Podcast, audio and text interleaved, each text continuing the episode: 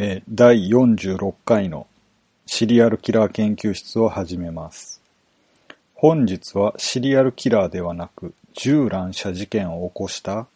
アーメド・イブラギモフについて研究しました。このアーメド・イブラギモフはえデータベースによっては愛が欠落していてアーメド・ブラギモフと書いてあるものが混じっています。で、いろいろ調べたところ、おそらくイブラギモフが正しいと思われます。それと、2000年のシドニーオリンピックのボクシングで銀メダルを取った同姓同名のアーメド・イブラギモフという人がいて、写真を検索するとそちらの人ばかりが出てきてしまいます。殺人鬼の方のアーメド・イブラギモフの写真は、現場検証の時に撮られた1枚だけしか引っかからなかったので、ブログにはその写真を掲載しています。顔がはっきり写っている写真を探したのですが、見つかりませんでした。それでは本編に入ります。アーメド・イブラギモフの事件は、ミケンスカヤの銃乱射事件とも呼ばれます。イブラギモフは1956年にグロズヌイの北西約30マイルにある村、ミケンスカヤで生まれました。グロズヌイはロシアのチェチェンの首都です。場所としては黒海とカスピ海の間でトルコの北東、右上のあたりにあります。90年代初頭にソビエト連邦が崩壊した後は、農業機械を購入して運転手として働きます。農業機械というのはトラクターのようなものだったようです。その後は小さな店を経営したり、地元の郵便局で働いたりもしました。イブラギモフには兄がいて、1994年12月に始まった第一次チェチェン戦争でロシアによって殺されました。その後、1999年8月から第二次チェチェン戦争が始まり、10月1日にロシア連邦がチェチェンに侵攻してきました。10月8日、1週間後ですね、ミケンスカヤ地区でチェチェン政府反乱軍とロシア軍との戦闘が発生しました。戦闘が終わった後、人々が隠れていた場所から出てきました。イブラギモフはまずベンチに座っている人々に近づき、少し話をした後、カラシニコフのライフルを取り出して4人を撃ち殺しました。イブラギモフは酔っ払っていたと伝えられています。酔っ払ったイブラギモフはその後、村中を回ってロシア人と分かった人を撃ちました。チェチェン人は撃ちませんでした。犠牲者の一人から自転車を奪って、ロシア人が住んでいる家々へ乗り込んで、そこの住人を呼び出して撃ち殺しました。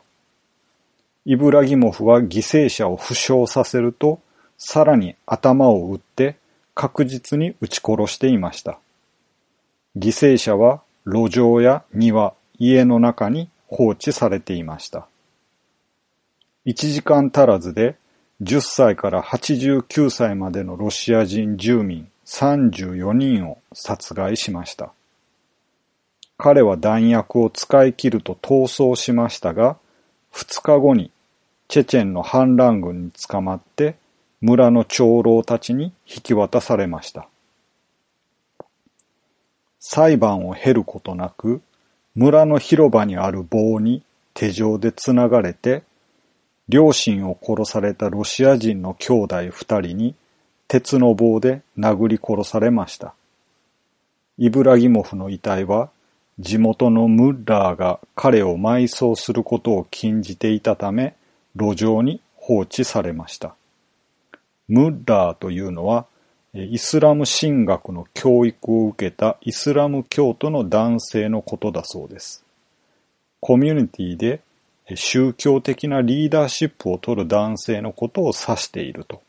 書かれていました。ある村人は午後にイブラギモフが散歩している時に、ロシア人はチェチェン人を殺しているので、今度はロシア人を殺すつもりだと言っていたと証言しています。犠牲者の数は34人というのが一番多かったのですが、その他にもロシア人34人とメスヘティアトルコ人1人の35人や、39人、41人など、様々な死亡者数が報告されています。42人のロシア人と5人のチェチェン人を射殺したという説もあります。またその他の説で、イブラギモフは事件の数日前にアルパトボと呼ばれる別の村でアレノフという名の家族をすで、に殺害していたという報道もありました。しかし、これは同じ村でチェチェンの過激派によって行われた過去の虐殺を誤って参照している可能性があるとウィキペディアに書かれていました。イチケリアという新聞記事によると、ミケンスカヤの住民は、イブラギモフとチェチェン反政府組織の一員を同じものだと考えています。ある老人は、イブラギモフは反政府組織のメンバーと同じように殺人者であり泥棒だったと言っていますし、他のインタビューでも、チェチェン人はみんな盗賊で、彼らは私たちを殺すでしょうと言っている人もいました。個人の犠牲者で名前が分かっているのは、ピーター・アタルシコフ、ゾーヤ・フィリッポバ・アンドレイエン、アンドレイエンコ。この人は地元の学校の先生でした。で、他にはビクトル・カケゾフ、マリア・イワノフナ・マスロバ、エカテリーナ・イワノフナ・ピルツナ。この女性は、村の議会の書記を務めていたそうです。あと、ドミトリー・ラドチェンコ。あと、タタレンコ夫人と二人の息子。そのうちの一人、コルヤ・タタレンコが最年少の10歳でした。家族として殺されたのは、ドロビロフ一家、ラドチェンコ一家、フェドソフ一家、プレトニョフ一家の4つの家族でした。1999年12月21日、チェチェンのアスラン・マスハドフ大統領は1991年以降にチェチェンで発生した銃撃などの残虐行為について尋問を受けるため、ロシア検察庁の北コーカサス支部から召喚されました。イブラギモフの犠牲者の遺体は、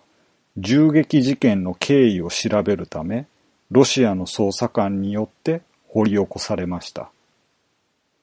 最初に言いましたが、イブラギモフはシリアルキラーではなく、スプリーキラー、無差別殺人者にあたります。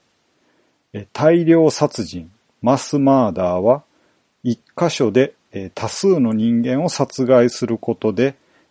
連続殺人、シリアルキラーは、殺人と殺人との間に冷却期間があるものを指します。で、スプリーキラーというのは、アメリカ合衆国司法統計局によると、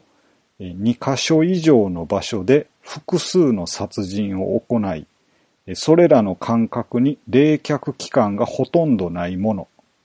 定義されています。